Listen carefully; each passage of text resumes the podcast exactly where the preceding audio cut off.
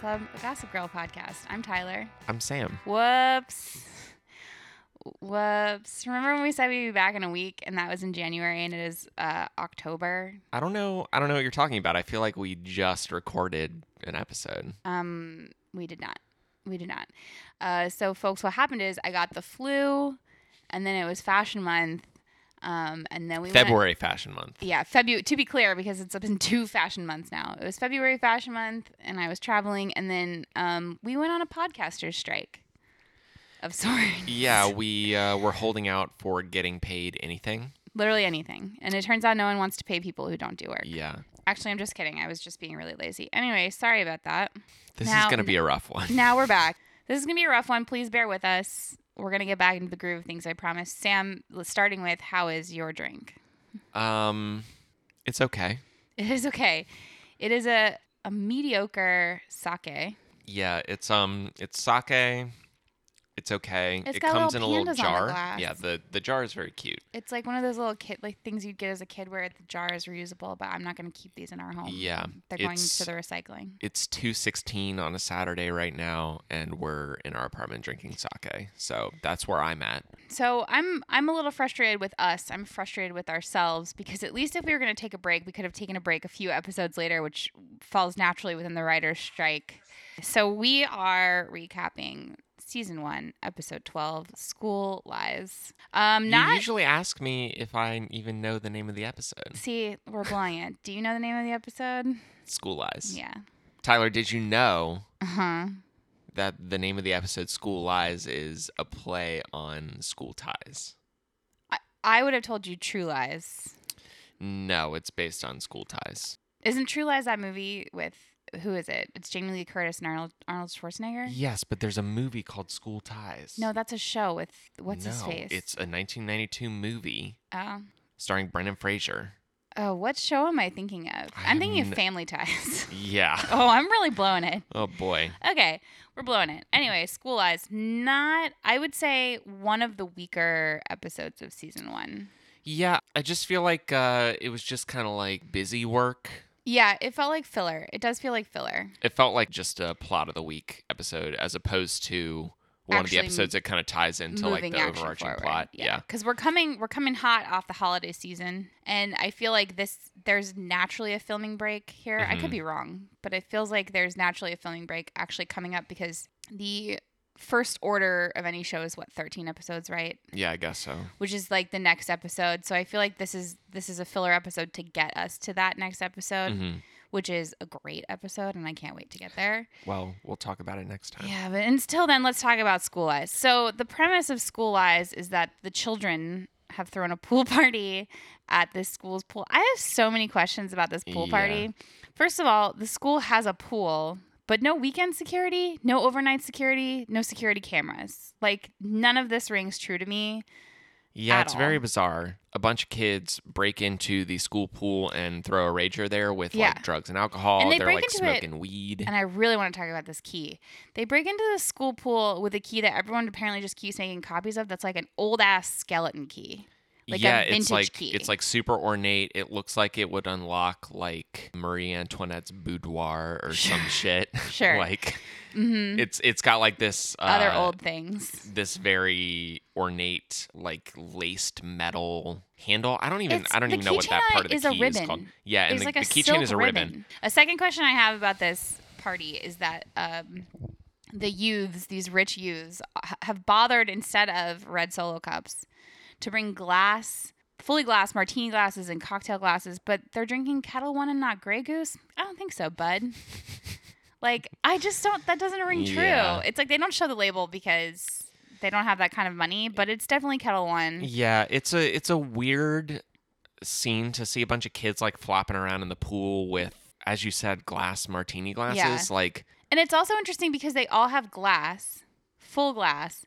And the lengths that they go to to create the drama of this episode, which we'll get to in a second, instead of just being like they broke a glass and somebody like bro- like busted their shit on some open broken glass like Right. it just seems like chekhov's gun and the gun never goes off and the gun is a glass martini glass anyway Yeah.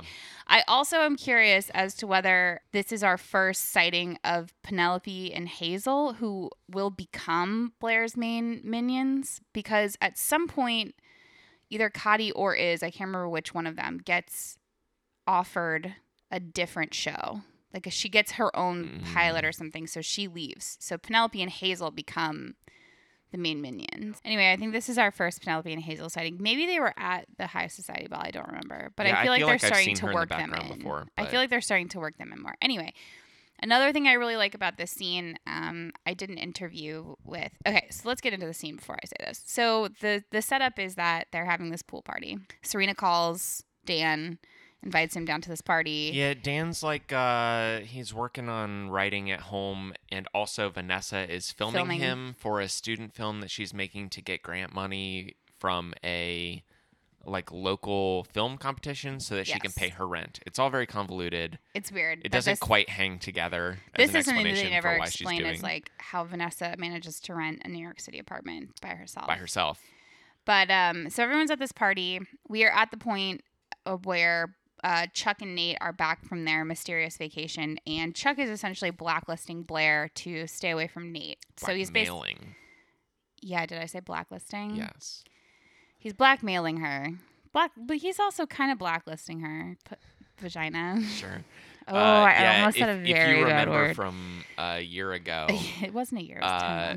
Blair slept with Chuck in the back of his limo, Mhm. and then and she and gave up her her virginity and again him. at her birthday party. Yes, and then and then s- slept with Nate Yes. and pretended that she lost her virginity to ball. Nate, Yes. and Chuck is very jealous. Yes. So Chuck is blackmailing her, but Nate is Nate has come back from this vacation refreshed, renewed, restored, And ready to fuck. ready to fuck. Um, tries to make out with her in the pool. Asks her if she remembers that night after the ball, which she does, which is a very smooth line for a teenage boy. Um, and she has to sort of push him away. And she goes up to Chuck, who's sitting on the lifeguard stand, sort of like hitting on a girl of his own. And she says, You know, can't you find somebody else to torture? And he says, Maybe, but I choose you. And something I really like about this scene is that I interviewed the costume designer, uh, Eric Daman, Mhm. and he says that even early on, he would do this thing where Blair and Chuck always sort of matched. It was like very subtle. I think if you weren't looking for it, you wouldn't necessarily be like, Mhm. oh, they match. But Blair is in a red polka dot bikini, and Chuck is in like this red and white striped shirt and like Yeah. red trunks. I assume that they styled him first because he's also hanging out in the lifeguard Yes. chair. Yeah. Um, and he's kind of dressed like a lifeguard, like he's got wayfarers on, Yeah. and he's got a whistle around his neck. What an asshole. Um, it's a good look. I sort of forget that they don't start the Chuck Restoration Act until a bit later.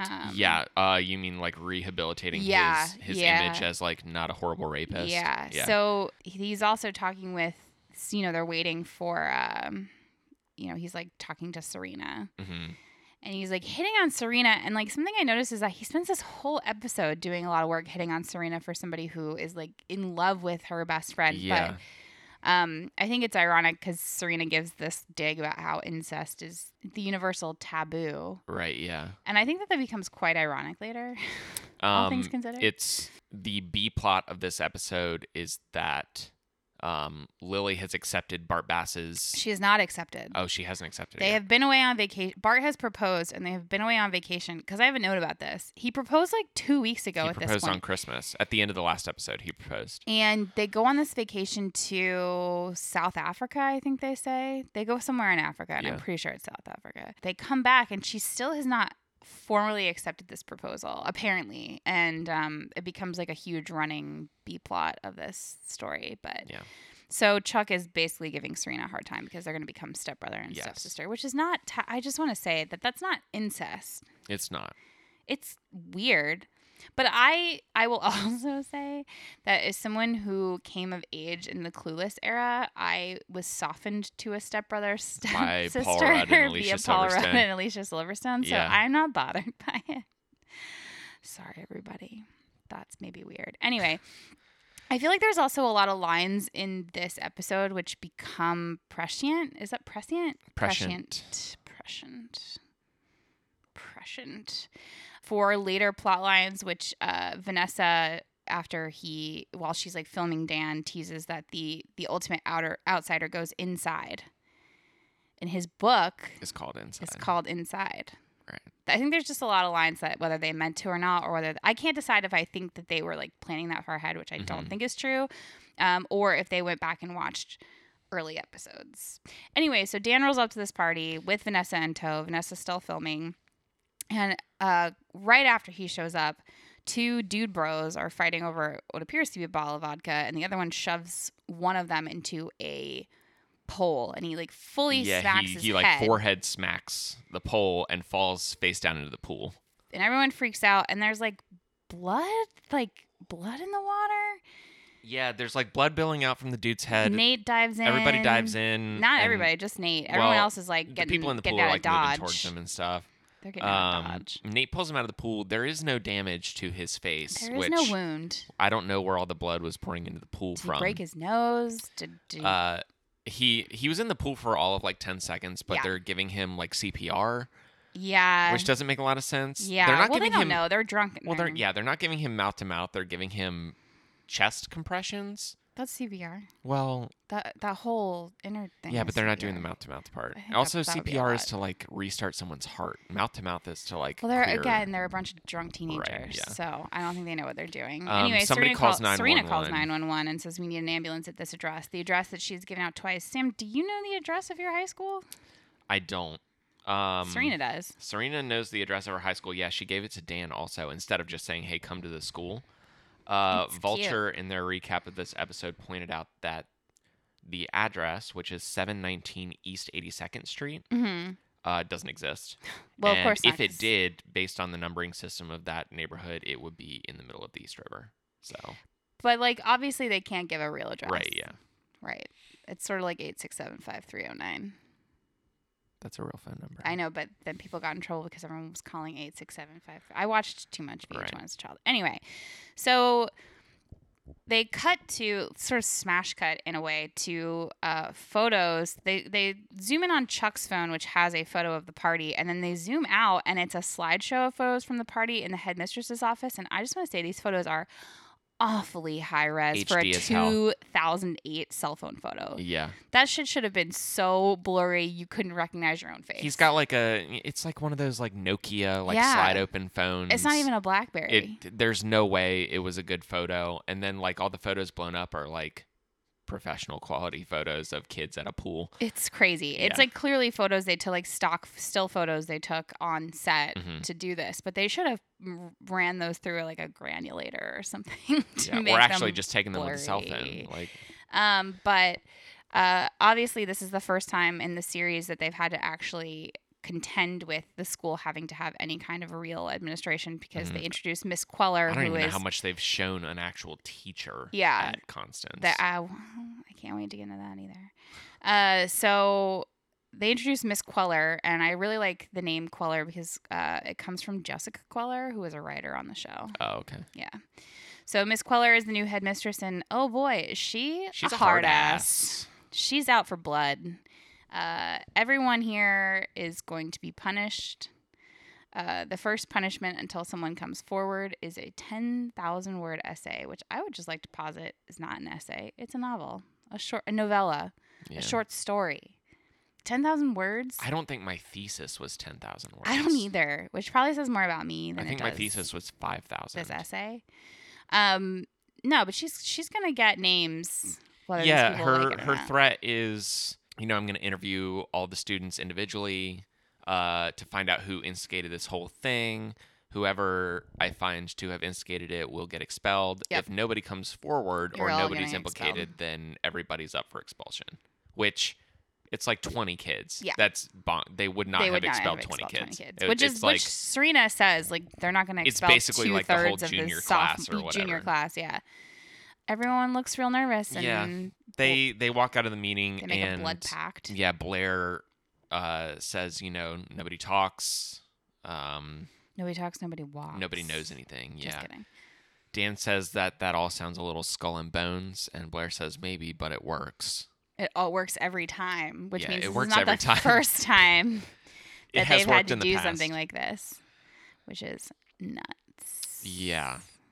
And Dan gets nervous because Dan knows. I mean, Dan knows without having to be told that his situation is different than the others. Like he is, he is there on a partial scholarship. hmm He is not somebody who can be bought back in.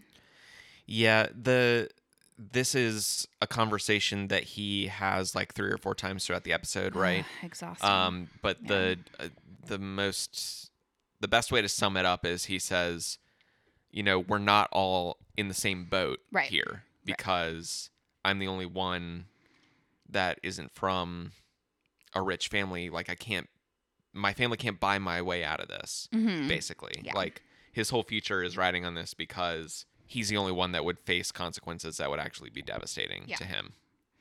Um, and then we go into Blair being the first student interviewed, which I love. And she says one of my favorite Blair lines, which, you know, Headmistress Queller says, you know, I'm looking at your record, and if, if Constance has a perfect student, it's Blair Waldorf. You know, if Constance has like an exemplary mm-hmm. student or whatever, A star pupil. a star pupil, it's Blair Waldorf. And she says, I know, I'm the perfect one. Yeah, almost like it's a burden. Ha- hashtag relatable. It's a it's a very good line delivery. and she's not, she's not budging. She's not moving anywhere on that. I guess it's a smart play. I don't really know. I was never in a situation in school where I had to close ranks in a big group like that. like when you play you don't know jack like the murder edition and there's that version where like either like everyone can can choose not to get the Mhm. gold or like one person chooses and Oh, yeah, everyone dies right it's dilemma, the yeah. prison this is the prisoner's dilemma right Kind of, yeah. i'm sorry that i just compared that to you don't know jack uh it's sort of like the prisoner's dilemma right where like if every you're banking on everybody agreeing because it's true if nobody says anything how will they ever find anything Mhm. out but you're banking on like 20 high school students not including dan humphrey right. Uh, which they established he's the only one with something to lose. So he's like the one most likely he's the to link they should have taken uh, him out to squawk. they should have taken him out Uh, yeah, I will say I half expected at at the end of the party scene when everybody's leaving, Chuck picks up the key and like looks at it for a Mhm, minute. Mhm. I half expected for him to find some way to like plant it plant it on Dan so that Dan was framed as the one who instigated the party that because more interesting than that seems like a real Chuck move. It does. Meanwhile, Chuck and Nate are out in the courtyard, and Nate is discussing the Blair situation. And he tells Chuck, like, oh, she seemed pretty into me when she kissed me. And Chuck is really bad at playing it cool Mhm. with regards to this Blair situation. Yeah. He gets very flustered. Yeah, Nate doesn't Nate doesn't pick up on the fact that Blair is conflicted or I to me she reads like not interested. He's dumb. He thinks that she wants to make him pay for it a little more, like it's a game to But her. that's also, That's also something she would have Yes, done. Absolutely. that's true. But Chuck is like, tell me about it. Like, tell me about you. Oh, the kiss. Tell me, was she into it? Like, Yeah. and Nate's like, yeah, she was into it. She wasn't. She very obviously well, I think she was into like the actual kiss itself, you know, right. but not into Right. Nate's advances. Uh, Rufus meanwhile, has called Dan yeah. because like they've told all the parents, and Rufus is encouraging Dan to narc. Extremely Rufus. Yes. Uh, Rufus is at the gallery in Brooklyn. Um, he calls Dan after he hears the news from the headmistress about what happened. They have a whole conversation about it where he encourages Dan to narc, as you said. hmm Um, then Lily shows up. Lily shows up, and I really like that finally. I think this may be one of the first times someone actually calls someone out because she's like, I just got a call from the school, and he's like, and you came all the way to Brooklyn, which like, fi- like it drives me Yeah. nuts with the ease with which these people travel between the Upper East Side and Brooklyn. Yeah, I mean, I, I understand it because uh, the alternative would just be that like everyone all the time is talking to each other on the phone, Right. right? Like, No, like I if, know why if she had just called him instead of coming down there, then he would have gotten off the phone with Dan, then immediately gotten a call Right. from her, and like that's less good television. I know why they do it, but it's something that like now that I live in New York and I know Yes. how long it takes to get from the Upper East Side to Brooklyn, What would you estimate? having done it, What would you estimate it took her? uh, 30, 40 minutes at least. yeah, That's not like a that's not a quick trip. You know, I mean, it depends on what time of day Yeah, it you take the if it's four the five middle of the six day, down to the L. well, she then- didn't. Lily No, did not no, take she the took subway. a car. I know. I'm just Um, and the real reason that she's come is because she wants to tell him in person that uh, Bart has proposed. And she's going to say yes. And again, I just want to reiterate that he proposed like two. He has the patience of a saint to have proposed like two or three weeks ago and been on a whole vacation and gotten back to New York and Right. not have a firm answer from Lily, right? And This show never really makes a compelling argument for why she would want to be with Bart. I don't think it ever has to because I think what the argument is the ongoing jokes about Lily are that she just marries these billionaires, right? She just can, goes from billionaire to billionaire. I mean, it doesn't as- as far really matter. Go like on paper and what we know of Bart so far, he seems like a He's pretty fine. good. I, Like- he doesn't seem good. He seems fine. Yeah, I, he seems like a pretty good mate for her, right? Like not Mm, not a good guy, but like right. he makes a lot of money. He makes a lot of money. He's like he financially a shit. stable. Yeah, he doesn't give a shit about his kids, which yeah, is also true he- Lily. He's like a very principled man. Um, with his money. well, I mean, in his own life too, because he runs a business. And, Sure. You know, he like he's pretty buttoned up. Sure. Um, but Rufus brings up that he left this voicemail and whatever, On and Christmas. and Lily says, "Oh, I got it when I was on the plane, and then it was too late." And then she says, "What has to be." Just the worst line, which is, uh, it was very endearing though. Like, is that the response you want to this? no, that's like, pretty emasculating. Oh God, just like awful. And to me, it's pretty clear that she's come down to tell him this in person because she wants him to fight for it, and he just rolls over, Mhm. which is the ongoing theme of the Rufus Lily saga, which Yeah. will never die, unfortunately. So she rolls up for a 10 second conversation and then immediately walks back out and I guess gets in her Goes car back. and takes another hour trip back up. I guess when you have a East Side. driver and like unlimited data on your cell yeah, phone, you, I I guess I'd just you know, ride I, around I too. assume Who if you're in like a black car, you probably got like champ in the back seat and like nowhere to be. It's not like she has to be back at work. So like two hours in the car to like deliver the sick burn to your ex is fine, I guess. yes. That evening, Dan and Vanessa go to Blair's penthouse. hmm Um, Blair's Where- throwing a homework party. A homework party where Cornell ethics professors, students, something like award-winning something of ethics for at or for Cornell are writing essays for children, which I think is a nice little trick of writing there. Yeah. So they show up. Obviously, it's like kind of anarchy. Um, the It's kids, not anarchy. Well, they're the just kids, like the kids are absolutely not doing anything. Yeah, they're not doing anything. Blair's like passing cocktails. Yeah.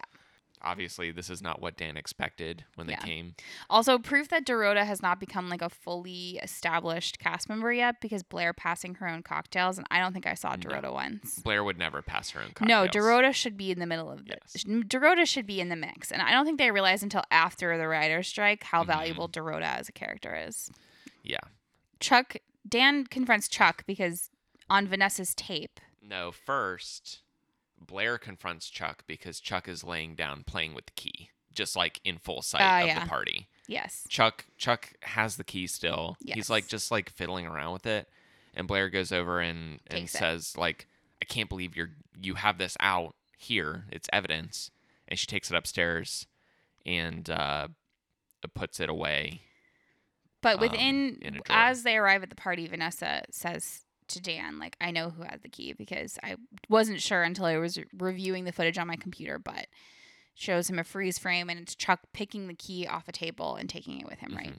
So Dan confronts Chuck, and uh, Chuck lays down some pretty good burns, um, which he he tells him, you know, I have nothing to lose. If something happens to me, um, you know, we get a, a library wing, or there was a wing added in my family's name, which ends up being uh, really appropriate. Uh, and then he says, "What is what does the Humphrey family have? Used Metro cards? Your dad's single." And like the Metro card thing is an ongoing burn for the Humphrey clan. I mm-hmm. think Jenny's gotten shit for Yeah, like, like- swipe your Metro card and go home a few how, times. how poor are you that you have to own a Metro card? yeah, Like, but your dad's single yeah, is like a particularly great Chuck Bass. it's pretty savage. Yeah.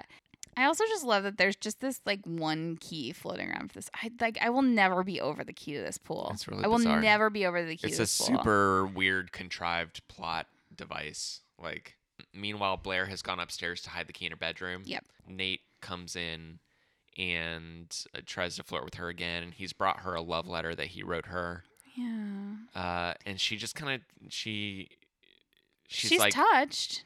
I guess.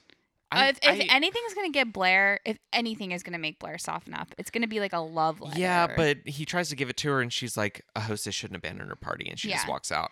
Nate's kind of defeated, and he Goes looks through her stuff. Yeah, he looks in the drawer that she slammed shut in surprise when he came in, and finds the key. There's one key. Yeah, and there's a lingering camera shot of him looking at the key. with his dumb puppy dog eyes. Yes. She goes downstairs. She has a confrontation with Chuck about, you know, I've I've rejected him. He's like, you know, I don't think a kiss is rejecting somebody. And she's like, I don't know what you want from me. Like, tell, just tell him. Like, I've had enough. Just tell him. And he says, uh, oh, you want me to tell you know, in very typical TV device, lays out what exactly has happened, which you should know something is coming when this Mhm. happens. Oh, you oh, want me to tell you want him me to that tell you, him that you faked that you slept with me in the back of the limo and, And like faked faked, your your virginity virginity. for him? It's basically like the last time on Gossip Girl Yeah, and- synopsis. Um, and she it- says, "Well, I'll just I'll just tell him that You're lying. that you're lying." who, who's he going to believe? Mhm. Uh, and he goes, Well, I know he's going to believe me. And we zoom out to Vanessa, who's been filming this whole interaction. She's such a weirdo. I fucking hate Vanessa. I, hate don't. her I don't so hate Vanessa. much. I don't hate Vanessa, but this, it's so weird for her to be standing right there, She's like a filming whole thing. glorified plot device. Yeah. She's um, a human plot. Both of them, are, both of them, uh, get mad and try to get her to give the tape. give them the tape from the the Camcorder. camcorder that has a tape in it. Which 2008. wow. Uh, 2008, and dog. and she says no and walks away. Um, Dan has decided that he's going to leave. Yeah, Uh, he's uncomfortable being yeah, there. he has a conversation with Serena where he says the whole thing about, Yeah. you know, like I'm not in the same boat as you guys, blah blah blah. If you know, if the person who did this won't come forward, then anybody who knows anything has an obligation to come forward. And you can tell Serena knows something because she looks uncomfortable, and he says, "You yeah, know, she does you that know thing where she it." like bites her bottom lip and like looks to the side, which is like a very Blake Lively Yes. thing. And he says, She's "You- very you- expressive with her. She does a lot of like tooth on lip yes, movements. yes." And he says, "So you know who it is, and you won't say," and she still won't say. Yeah. Um, and then he proceeds to also have another interaction with Chuck because as Vanessa is trying to leave, Chuck sort of grabs her for the camera, hmm Dan And says Dan my says- my favorite line from the episode, which is uh, which is last time I checked, I still owe you a black eye. Yeah. So unless this is you coming to claim it, let go of her. yeah, Which is which is again a really rare callback to early season Chuck because the the black eye is owed. Remember, like there was this whole he gives him a black eye because he's sexually assaulting his sister. it's literally the first episode, right? in the first episode, and then the next episode for the wild brunch, uh, he says, you know, that one black eye looks a little lonely. Like maybe Yeah. I should give you another one. Right, So it's like this rare. It's like we. This is a very rare callback to uh, Chuck literally starting the whole series being a sexual assaulter. Mhm. yeah, Chuck becomes like kind of a less violent guy. I, I mean, like. he's still a creep. I I, I think I sort of have retroactively thought that like pretty much after the first episode they start pretending that he wasn't a total creep, Mhm. but he's still a I, I think people. I think they figured out that people liked Chuck, hmm um, Yeah. and then started rehabilitating his image. Yes. I think they, they I think they realize uh, sexual assault dude Yeah. is a bridge too far. So while everybody is at Blair's party, Rufus now makes a trip all the way up to the palace to Mhm. see Lily. hmm now that Um, he did take the L to the four five six for yeah, sure. and then walked over. Yep. He asks Lily what her real reason was for coming to see him Right. in the gallery, right. and he says that he knows it's because she wanted him to stop her Mhm. from uh, accepting Bart's proposal. Mhm. And then he tells her all this same shit. I'm still in love with you. Aren't you curious? Don't you want to know what it would be like if we were together now? He also tells her your mother made this decision for you back then, and this particular line gets so convoluted that actually I'm I'm interested to sort of unravel it as the series goes on because I think it goes to several different places at different points in the show. Yes, but th- so far what we understand is that um, Lily's mom, when she and Rufus were together and they were younger, made Lily It's your inheritance or Rufus.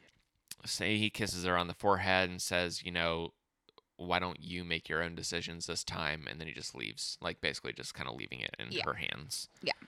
Nate's turn to be interrogated by Yeah. Headmistress Queller.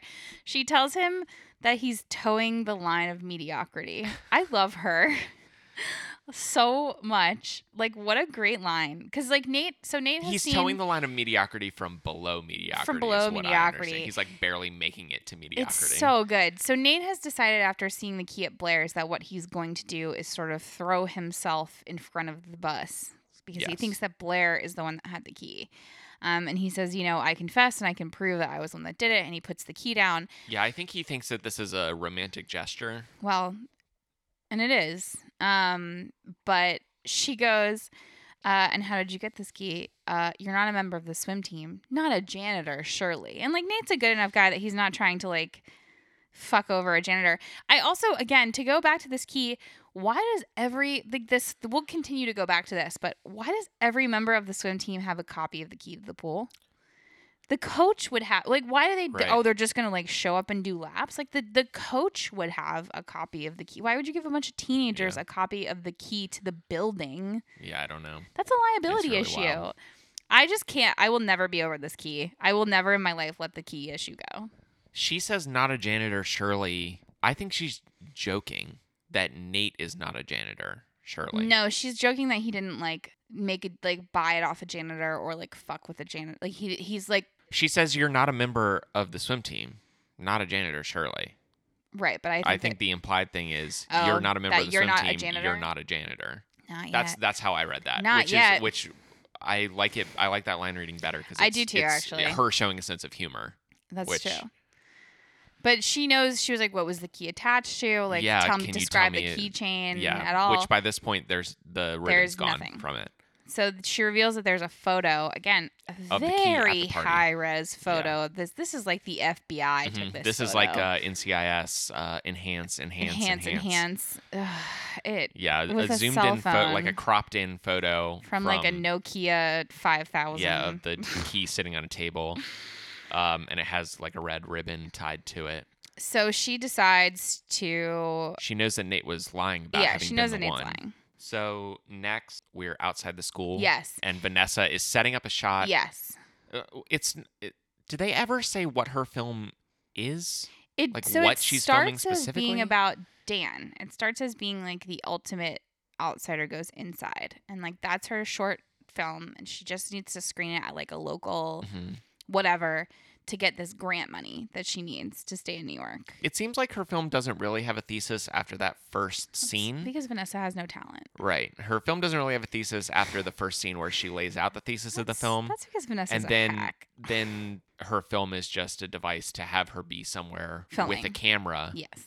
whenever the plot needs her to be doing that. Yes. And I'm sure that we will never revisit this Right. again. I'm sure that we will forget that Vanessa ever needed this grant money. So um, she's setting up a shot like outside at the main steps. Yep. And Blair comes down the steps and sees her. Yep. And basically confronts her again and is like, you know, give me the give me the tape. And Vanessa's like, I'm not afraid of you. I'm not afraid of you. I have no reason to be there's afraid nothing of you. you can do to me, It and there's shows there's nothing I want from you. Yeah, I it think I shows think how- she says there's nothing I there's nothing There's nothing you have no power. you have me. you have nothing that I want. I think is what she says, which it really shows how line. out of depth Blair is in any situation where it's not girls at school. Like Mhm. Blair is very good at controlling the girls at school because she's in charge, she has power.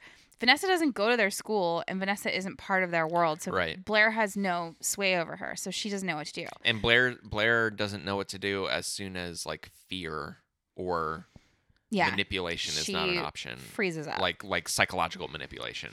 so uh Chuck approaches right after. Yeah, Blair walks away and Chuck walks up. with a wad of cash. And Vanessa says, What's that? Your stripper money, which is another great line. Uh, Chuck says that it's ten thousand dollars cash. Yep. And he will buy the tape from her. Yep. And she says, you know, why do you think I would want your money? hmm And he says, well, you know, to Blair, It's a couple pairs of Manolos and a Chanel bag, but I know that this kind of money could change your life, basically. yeah. And uh, she pops the tape out of the camera and gives it to him. The ease with which she does this, by the way, should be a huge red flag. I mean, if somebody walked up to me and said, "Give me your tape," it, like the whole reason Vanessa's doing the film is for money, right? Yes. And I have to believe that she hasn't been filming on just one tape, no, of course. obviously. Um, that ten thousand dollars is worth more to her than losing some of the footage that she shot for this movie. Right. So it make it makes sense to me. She like it. That would be a pretty easy decision for me too. To just be like, yes, give me ten thousand dollars because it's right here. yeah, right but it also really violates her morals. And I think if anybody on the show, she and Dan have both shown that they will fuck them own their own selves over for their own morals, right? Like I think that they prove that kind of over and over again. Anyway, Sure. she does it. So Lily's at lunch with Bart. Bart gets a business call and walks away from the table, Mhm. and Lily, as he's like walking around the restaurant talking on the phone, which like he's just walking around the middle of the restaurant, Yeah. like talking on the phone, Go really bizarre. Uh, Lily looks at him in slow motion. And not just minute. him, she like looks around the room and sees all these other sort of like buttoned up, perfectly coiffed ladies who lunch with their rich. Yeah, they're they're at a they're at a restaurant that puts the little breadsticks in like a wine glass in the center of the table, so you know it fancy. Also, not the good breadsticks; those No, like gross, like, like, crispy crouton like, things. What is it? What is the point of those? bullshit. Does anybody like those? No, um, I like those in like a dip, but I don't want to just eat one. I don't want to just eat them. No, That's for Um, people who don't so eat bread. while while Rufus or while Bart is away from the table, she calls Rufus yes. and says, "You know, I was thinking about what you said. Let's go for it." Yeah. And they make plans to go away for the weekend and figure it out. Sexually. Yes. And she tells Rufus to meet her uh, 90th and 5th. 90th and 90th and 5th. is too much too far north. Tyler, it's 40 streets north of the palace. Yeah, much too far north. The palace is at 50th and Madison. That which, was like, a huge red flag It makes no sense. I know that that is technically still the Upper East Side, but anybody who lives on the Upper East Side will tell you that ends at like the Met Right. at like 85th. Uh, Vulture says that the Church of Heavenly Rest is there. So oh, so they were filming uh, outside that.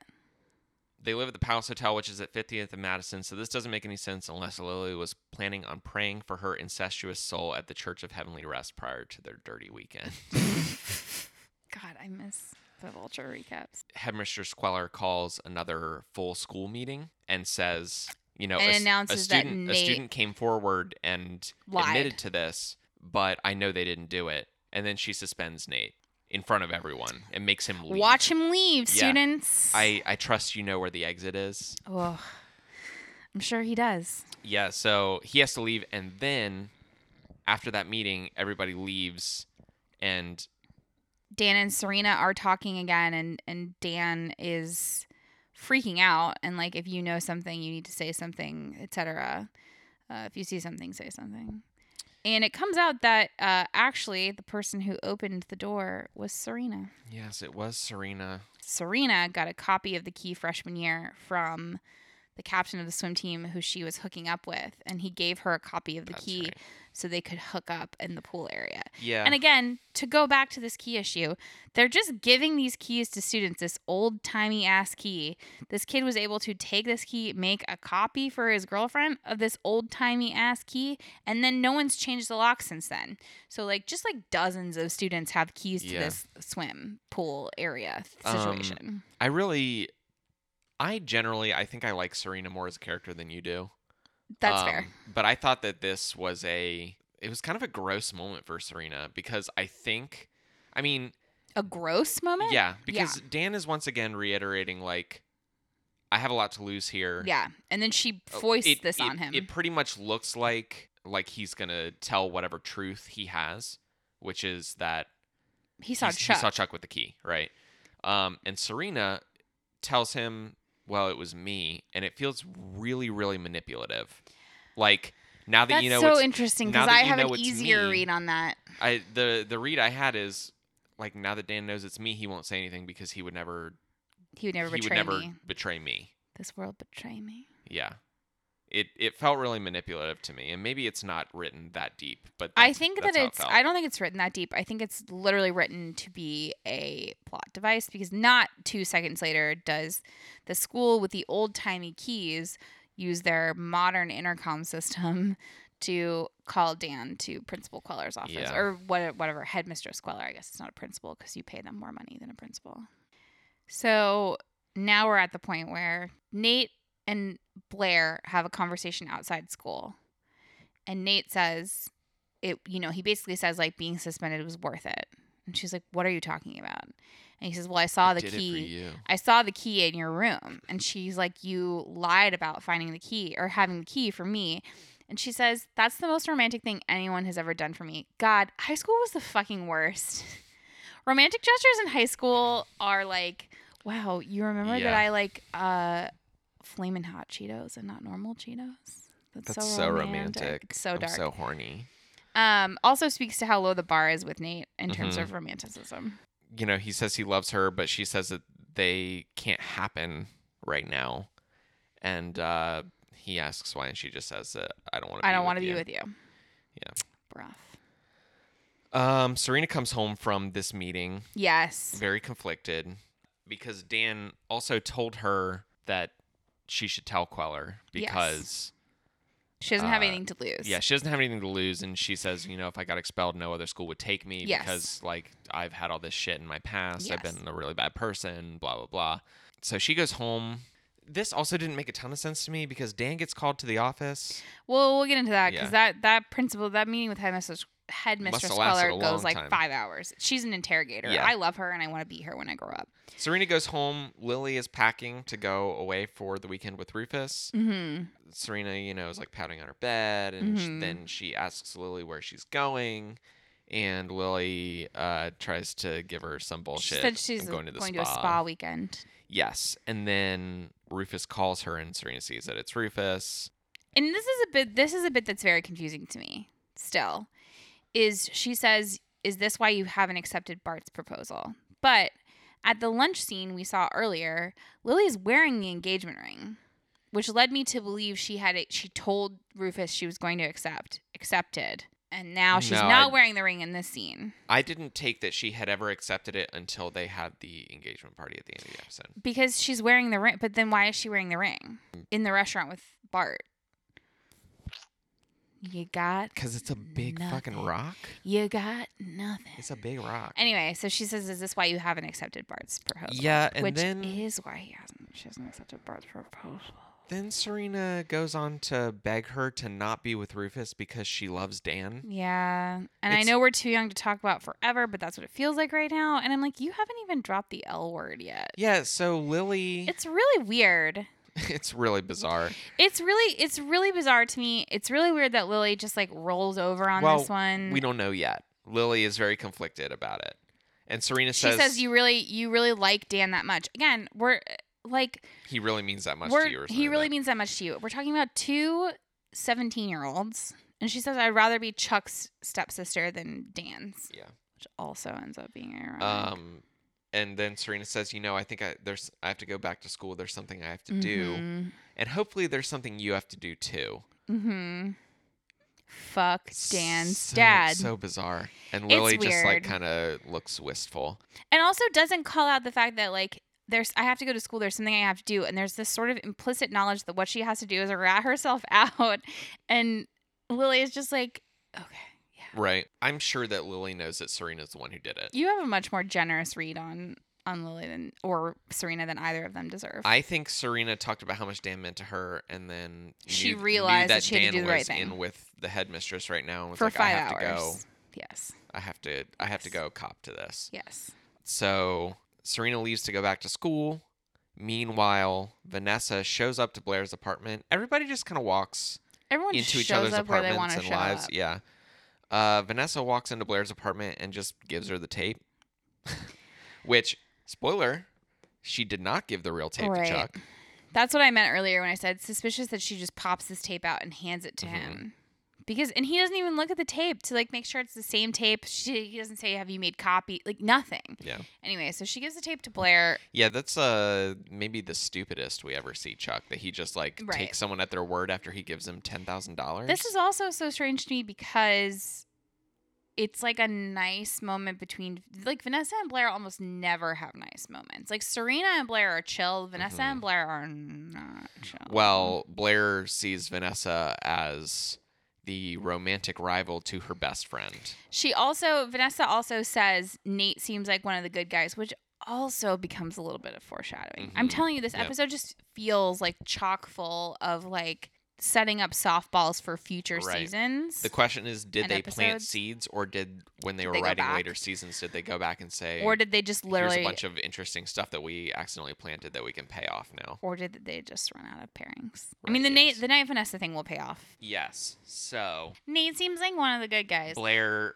owes her one. hmm Also, Dan is still in this fucking meeting. Yeah. So then we go back to Constance. Dan is still in this meeting with Headmistress Queller, where he's just maintaining that he doesn't know anything. Yep. Uh, Headmistress Queller tries to put pressure on him by saying, you know, you're not like the other students here. Which seems a little fucked up. Yeah, well, she's trying to figure out who did this terrible thing.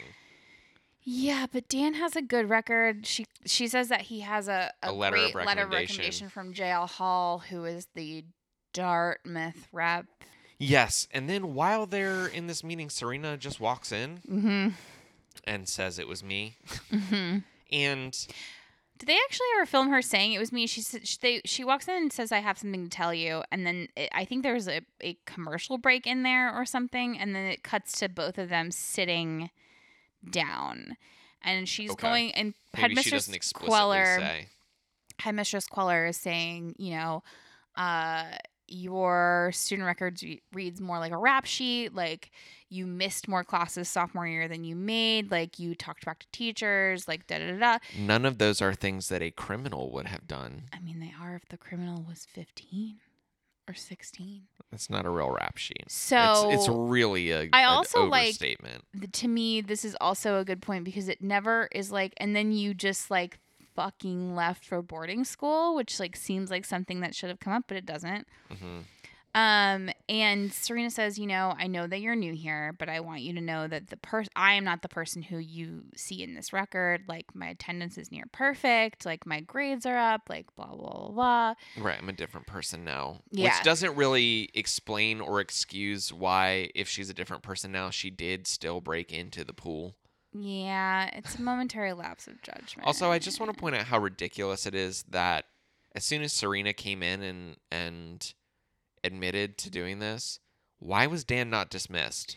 because I think the implication is well, first of all, you need Dan there. You need Dan there to like see her have this interaction, right? I mean, and I see mean her get the punishment. realistically, why was Dan not? Realistically, I think you could make a you could make a case for Dan having to be there because it's his girlfriend. Like Headmistress Queller in their meeting says, uh, "Yeah, you had a great you have a great record, and then you fell in like you're with a new crowd now, and you're dating Serena Vanderwoods." And he says, "Is that in my is that in my record? Like, is that in my Right. paperwork, basically?" And you could make a case for the fact that like I wouldn't necessarily buy that he didn't know it was Serena. You know what I mean? Like that like he would have covered for her had she not come in, Yeah. basically. Um either way, they have this whole meeting and headmistress Queller gives like this really kind of shady weird look and is like, "Yes, let's discuss the punishment for this." Smash cut to Blair Yeah, going to visit Vanessa at the coffee shop in Brooklyn. Again, the the the Brooklyn Upper East Side travel situation here is like it's really weird.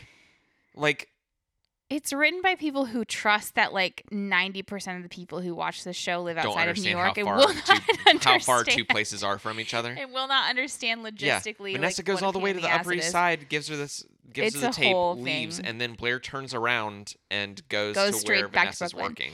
Um, so she walks into the place that Vanessa is working and she says, Congratulations, you just won 365 more days in your IKEA furnished closet. Because what Blair has done is gone and somehow mysteriously found the landlord um, for like that handles Vanessa's apartment and paid off her rent for an entire year. Mhm. And Vanessa says, You talked to my landlord. And she says, No, I don't speak Ukrainian, but I do speak wad of cold hard cash. Yeah, basically. envelope full of money. Yeah, it's so good. It's such a good little exchange, Yeah. like a little Blair exchange. Yes, it's very good. She says, you know, Blair Waldorf is in debt to no one. Yeah. sh also, I just have a question, which is is how are these kids spending this much cash?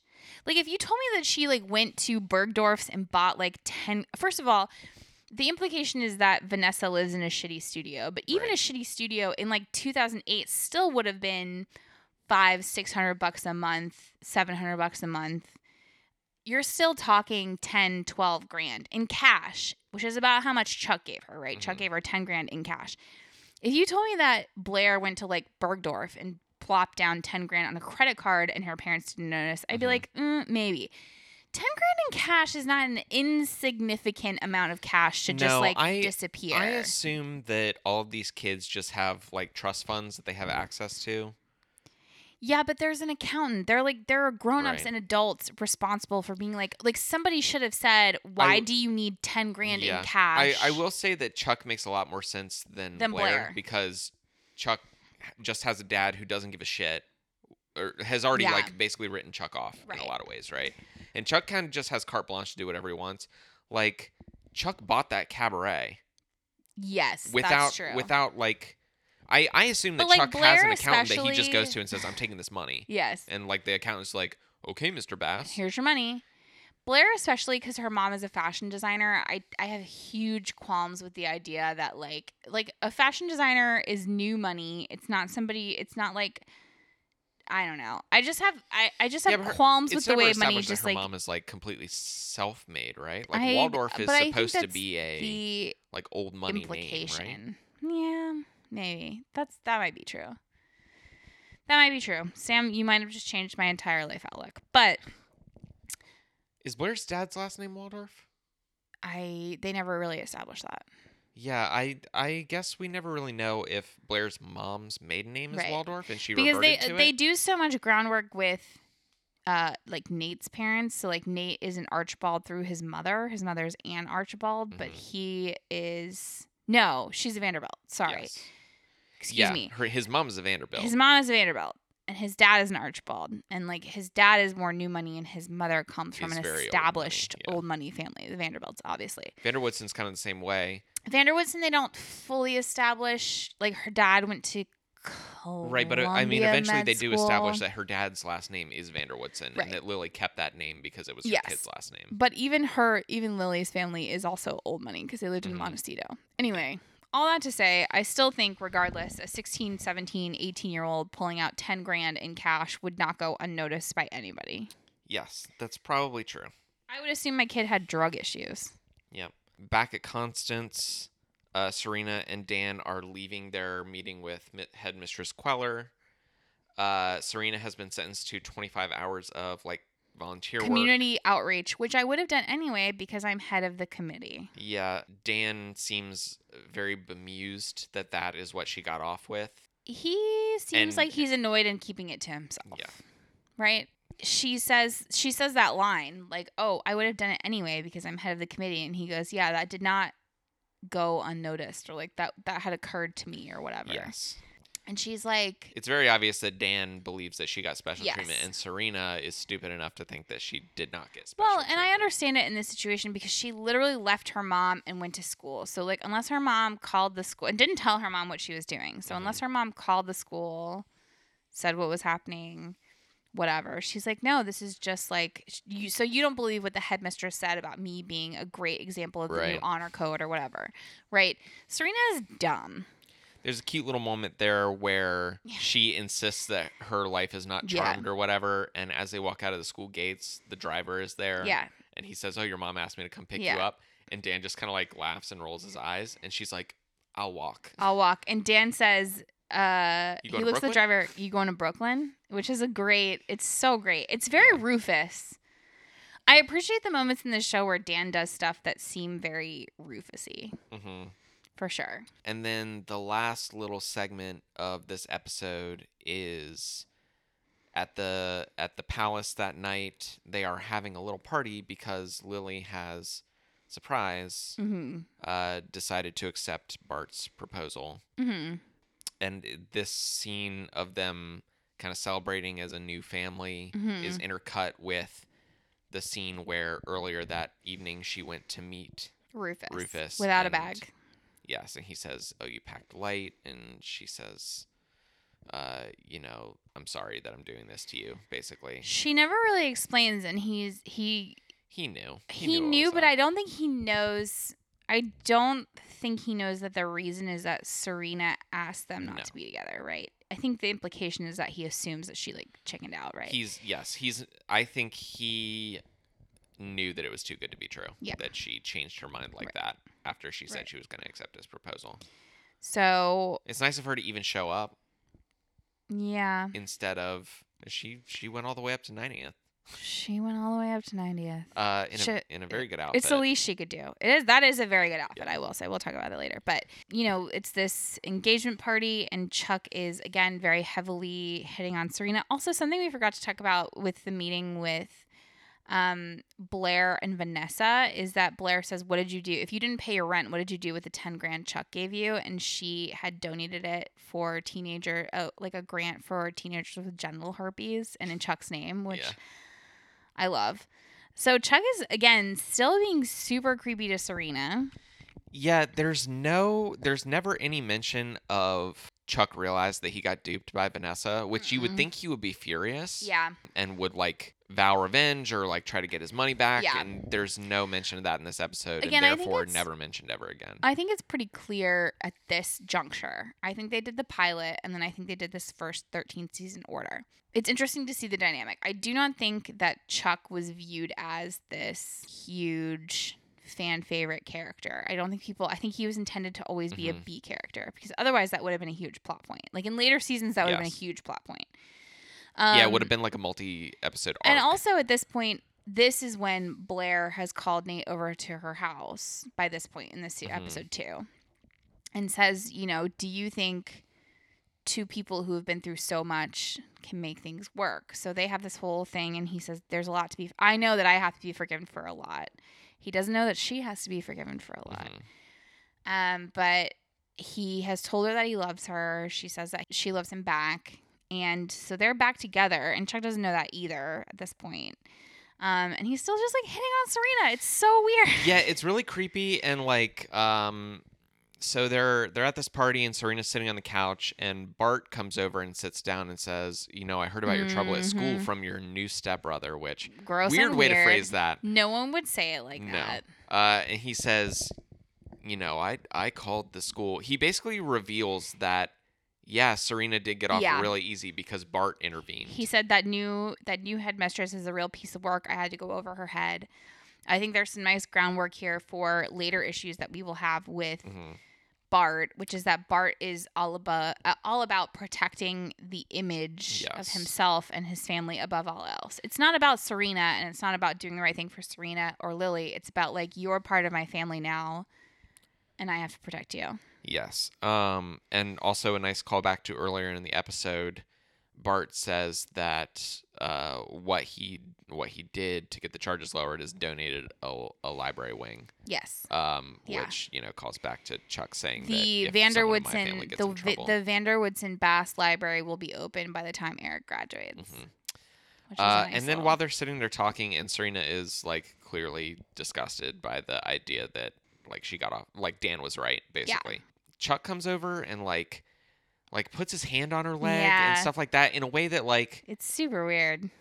like if if you were the dad of a son and your son and Yeah. your new stepdaughter was, Yeah. were sitting there and your son was like putting his le- his hand all over her and you know your son has a reputation like yeah, of being a sexual assault. yeah like it's very weird that Bart just like kind of laughs It's very weird. I, just, like- I, yeah, I, it's very I bizarre. accept that in the sense that I think Bart knows who Chuck is. yeah uh, Serena says that she needs some air and she goes all the way to Brooklyn Yes. has a little conversation with Rufus where Rufus is like packing up some belongings and stuff I think Oh. stuff that's related to Lily although it's never explicitly said that It is, but because one of them is that photo that they have earlier in an episode, and I don't remember which episode it is Oh, anymore. They have the that whole conversation that she took that photo yes, of him. that's right Yeah. but there's it's like a box with some records and stuff. Yeah. Um, and Serena says, "Oh, are you packing up your music?" And he says, "No, just trying to find something new, to New write right about." Mm, And she, like, gives him a little arm squeeze. And then she goes in the bedroom, and Dan's Serena's in there. the worst. It's funny to me that the way that Serena goes to make amends with Dan is to go like study Read- with him read and like Chaucer. like be a good student. Oh my god. Uh, and the the episode ends with them like sitting on the bed, like reading Chaucer and taking notes together. And it's actually a really sweet. It's really scene. sweet. Serena's so weird. And that's the And, episode. I yeah. mean, it's just such a to me I- like it's a kind of a boring episode. Yes, it's to boring. me. I Not a lot happens, rewatching which it's you know it took us a long time to recap it for an episode where not a lot happens. It took us a long time to recap it because we're rusty. yeah, that too. We're out of practice. But Um, also, it's very boring. I mean, a lot does happen, but it's like I don't know. It's all, it's self-contained. yeah, it is a very self-contained except episode. except for the moving forward of Lily and Bart yes, getting formally. and and a little bit Nate, Nate and Blair because Yeah. that that all will come so heavily into play in the next episode, which Yep. is called a, a thin line between Chuck and Nate. Am I right? Did you even double check that? I don't have no idea. I just I'm know. not gonna look. I just know it. So I do have to ask Yeah, Tyler. yeah. Do you remember LCD sound system? I do remember LCD sound system. This is probably one of the few times that I'm ever like, fuck yeah, LCD fuck sound yeah. system. LCD Sound System, the quintessential New York band of Yeah. the mid 2000s, I would say. They're they're definitely in there with like the Strokes, right? Like Like a quintessential anything band of the mid 2000s. Yeah, but like if you have a show set in New York in the mid 2000s, like I'm surprised it took us 11 or 12 episodes to get to an episode where LCD Sound system. well, they're probably is. more expensive. Yes, that's true. this was probably at the the first height of their popularity, Yeah. right? Like Oh, I don't know. You're asking the wrong person. Well, I mean, so their because in 2008, thing was, I was still listening to Fall Out Boy. so- their their whole thing was like they got really popular. They were this super cool hip band. yeah, Then they they broke up Right. and said for a long time like we're broken up. That's it. We're done forever. right. And then they just recently, like Uh, they within put the it- they put out an couple album years, last year. Last right? year, Yeah, and it sold out. they started doing like reunion shows. Right. Uh, And everyone, like, and lost then their shit. then put out yeah. I mean, I like LCD Sound System, but I will say Sure, Daft Punk is playing at my house. yes, that's my favorite song because it's like four minutes long. And my big gripe with LCD Sound System is that all their songs are like twice as long as they Yes. need to be. Yeah. Uh, it's not very efficient songwriting. Not if you're rolling on Molly. right, yeah. Then that's it's half as right? long as It's it like needs to be, it's right? like club, I just want to it's like clarify that I don't use Molly. I'm just saying that. LCD Sound System is like a dance rock band that makes club music, basically. They make like club it's, music it's the with rock instrumentation. Point, it's the halfway point point between like a Daft right. Punk because and, they like they a, do like it's like kind of rocky songs with like Right. some synthesizers, Yeah. but they extend them all to like eight minute dance versions of the songs. personally I It's love little it. annoying No, I don't think so. I love it. Uh, but the song "Someone Great" by LCD Sound System is featured in this episode. The other prominent features, uh, there are two songs by a band called the Filthy Youth. Yes, which as I mentioned while we were watching that is uh, Ed Westwick, R.I.P. He's not dead. He's just canceled. Yes. uh, Ed Westwick's band. This is so interesting to me because this becomes such a huge sticking point in in later seasons. So they play the Filthy Youth, which is Ed Westwick's shitty, like British sort of Arctic Monkeys esque Yeah. rip-off yeah. They're band, they're right? like kind of um. They kind of remind me of like, uh, Kaiser Chiefs or who's that one? Lily or Louis the Louis the Eighth, Louis the Fourteenth. What's the name I of that think it's band? Louis the Fourteenth. Yeah. not Libertines, but Libertines is also yeah, sort of in also that vein. yes, that's sort of like uh So like punky. uh, they play a couple of songs by him, and then in later seasons they will play Leighton Meester's single with uh, Cobra Starship, "Good Girls." Yeah, Go I- That's a bop. It is a fucking. It's still on my gym playlist. It is because it's a bop, and Leighton's very talented musical. Anyway, this becomes a sticking point because they play Leighton's song and they play Ed's music, and they don't ever play the Pretty Reckless, which is they they will they will eventually play the Pretty Reckless because it does apparently. It's like behind- after she left the show, right? no, it's like just before, but it eventually becomes such a sticking point for her Mhm. because, like, at that point, she was actually much more invested, I think, in the Pretty Reckless. Although there's no Jenny in this episode. No, no, J- Jenny doesn't show her face at all. Wow. Wow. I think she's the only main cast member to not show her face in this episode. Yes. That's fair. It Um, would have been distracting. Yeah, although it, it kind of doesn't make sense as she's someone who's like at this point struggling to fit in with Blair's cadre.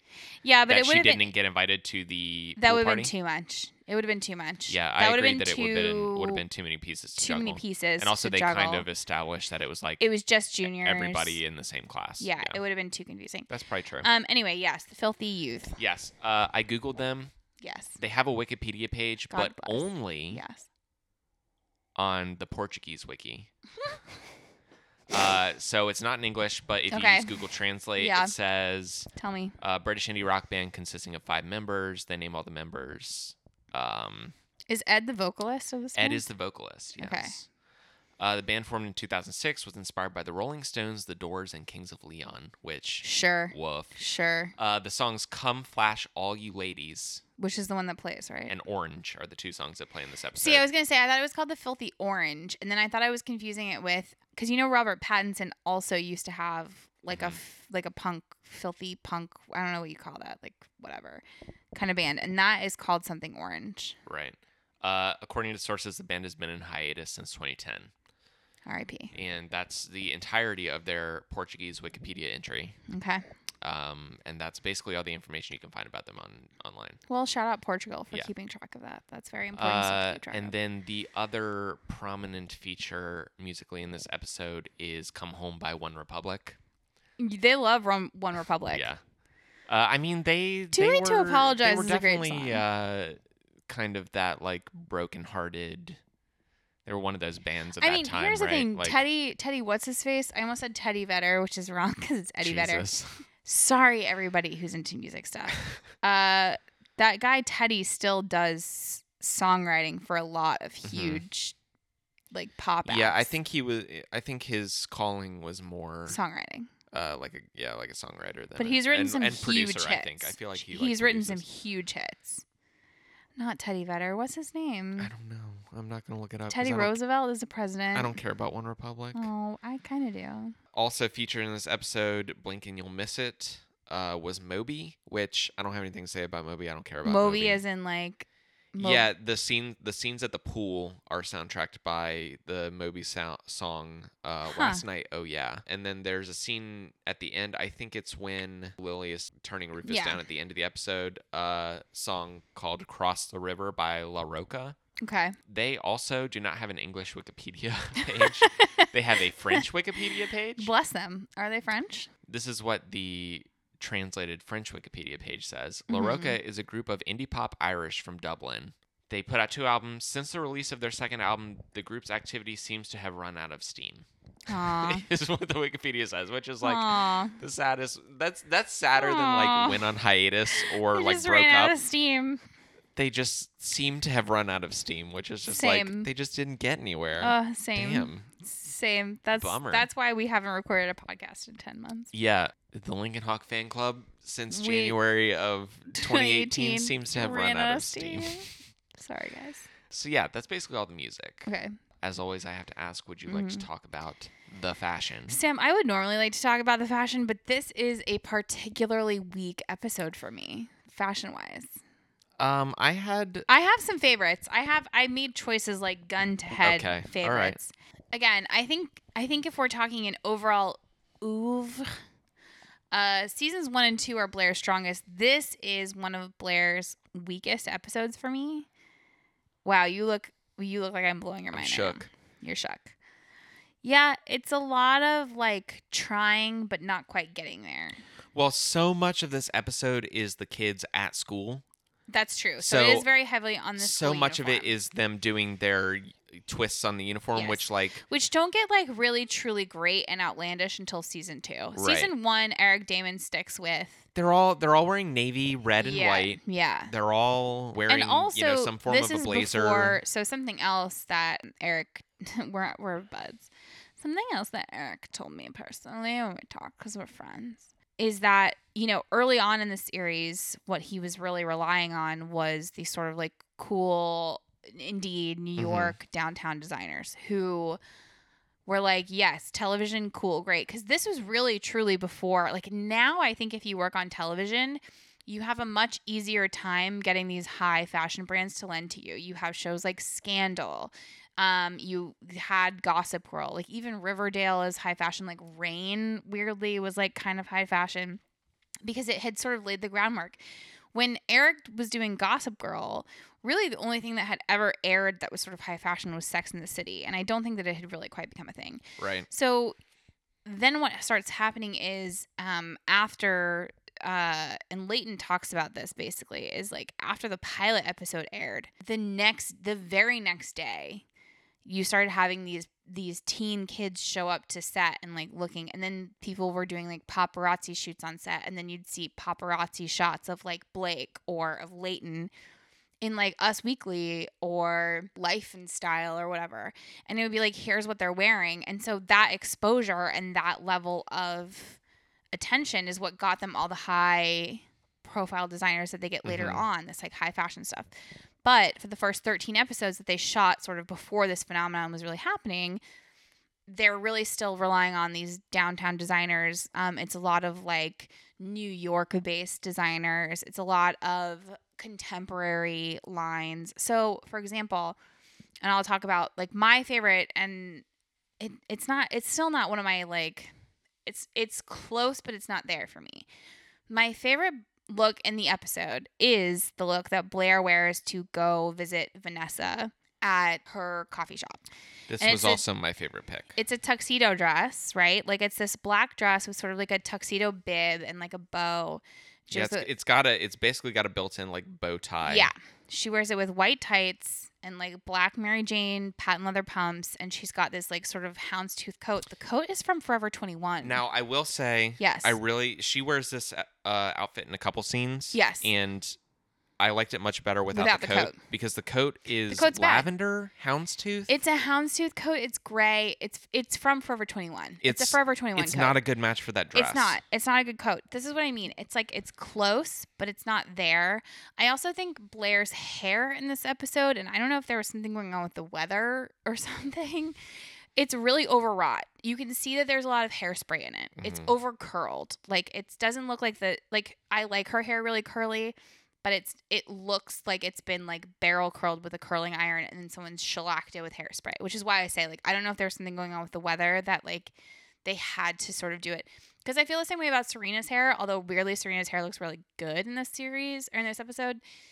Is that Serena's hair also looks very done, and so I think that maybe it was like human. I don't know. They had Right, to yeah. really style it, like really, really, really put a lot of product in it. And Blair, this whole episode looks like she's a ton of product in her hair, which drives me nuts. Anyway, so I really like this dress. It's by a designer called Claire Holstein. She is very indie. I've had an eBay search, saved predictably. Um, for I've that had for that dress. uh, just like for this designer, and there's like one or two things. So I think she must have been like a very small designer in New York hmm who never really got fully off the ground. The other look that I actually do really love, well, there's two. The look that Lily wears to meet Rufus, which is that sort of like huge silk bow tie blouse with like a coat and like pant, yeah, like wide the, leg the pant. coat is like a like powder blue. It almost looks like a bomber jacket, like it's got an asymmetrical button up. It's really pretty. Uh, yeah, it's it's really cool. I really liked it. She looks, yeah, she looks great there. I feel like we've talked about this before, but I actually really prefer Lily's style in these first 13 episodes because they feel much more, I think, true to life hmm than later seasons where like it's very done up, it's very like Upper East Side. Like there are moments where she's wearing like she's always wearing like a wide leg pant or like a, a very nice blouse or like a nice chic legging with like a coat situation. Like this is one of those moments where later seasons she pretty much only wears dresses hmm which I find really strange. Um, no, that's a really good outfit. And then my other favorite actually is um the dress that Serena is wearing to the engagement party, which is That a was my. Those, those were all three of my picks. which is a, a Diane von Furstenberg dress. I hated it as uh, when I first saw it. My initial gut reaction was like, "Oh, I hate that because it's got it's got like punk studs." It's got around the waist. but this is why I like it. Is that so? Serena wears a lot of studs early on in the series. Like it's very like Kate Moss, like Mhm. cool rocker chick, whatever. But this one at least feels upscale, where like other ones have been like Alexander Wang Yeah. or or which the is true the to cut character. of it is but- pretty. It's like right above the knee. Mhm. Uh, the skirt itself is really pretty. It's got these like beaded flowers all over yeah, it. it's like a circular pattern, and the studs. It's it's nice. Yeah, I I don't love the studs. I think you could do it without the studs and it would look better. no, but, it's true to character. yeah, it, it basically looks like it has a built-in like hot topic belt almost, which detracts from it a little bit which, for me. But I still really liked it. Not wrong. But like Um, for the rest like, of it, it's like more of a modest look than we often see Serena in when she's in. Uh, yes, yeah, yeah, yeah, Yeah. For the rest of it, it's like a little. To me, it feels a little overwrought. So like you have Blair and this sort of like navy and red striped cardigan with like a red headband. it was have, too, that's too much. I really it, didn't like it It was like too it. much. It was too Uh, much. The skirt she was wearing had like white piping on it with the like the bands coming around the sides. you have with white Blair piping. in a in a it's like a blazer and a skirt set, or it might just be like a, a dress, but it looks like a blazer and a skirt that both have like a sort of diamond window pane pattern with like a coat over it, which also has a window pane pattern that's like also too much with a plaid head. It's like it's too much. Her curls are too much. Like it Mhm. just for some reason feels really overwrought this episode. Um, and like Serena in another scene is wearing this leather jacket. Um, it's Charlotte Ronson, which TBT, Charlotte Ronson. Um, and it looks cheap. It doesn't look like something that she would be wearing. I don't know. It, it to me was not. It was not a strong episode fashion wise. Sure. Yeah, I have a couple more call outs fashion wise. Yeah. The camel coat that Serena is wearing when she and Dan are leaving the it's like Mm. a it's like a camel It's a Marc by Marc Jacobs coat. I do actually like that coat. it's a trench and it's like tied around the waist. I do It's actually really like that coat. It is very good. It's very Um, good. I this that's not a whole outfit though because all you can see otherwise. no, the rest of is, it, like, she's wearing like boots and like, hi- boots she's and wearing boots and like socks high peek socks. It's and- fine. That's whatever. Uh, the coat is good. Also, the outfit that Chuck is wearing at the punishment party The the punishment party. is extremely good. First of all, the punishment party sounds like a sex thing. The party where they're all they're all. I just want to say that the punishment party sounds like a sex thing. But yes, um, that was a good outfit. he's wearing He's wearing like a, a camel a brown coat. turtleneck, a camel like almost kind of military looking coat. hmm Um, and then he's wearing paisley pants. Like it's it's head to toe brown, like different shades Yeah. of brown. It looks very 60s in a way that I think Chuck pulls off really well, Yes. as opposed to the way that Dan looks very 60s, which is in like a thrift store way Yes. that. well, that's intentional, right? Yeah, I will say. Uh, none of Dan's outfits in this episode were particularly egregious. They were just kind of middle Yeah. of the road. It was fine. Um, and the other person who we usually ding Is uh, Vanessa? Vanessa, and her outfits were just kind of fine. I don't really have a worse dress of this exists. episode. Um, I'm gonna say Vanessa because I hate her. I'm gonna say Vanessa because I hate her. She's always wearing like a It's weird earring.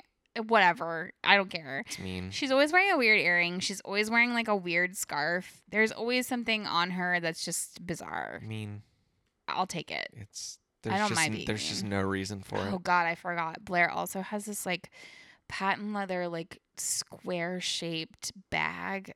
Bags were really b- bad at this time period. Like it was a really dark time for bags. Oh, there was one more I wanted to call out really quick, which was Serena's swimsuit that she wore.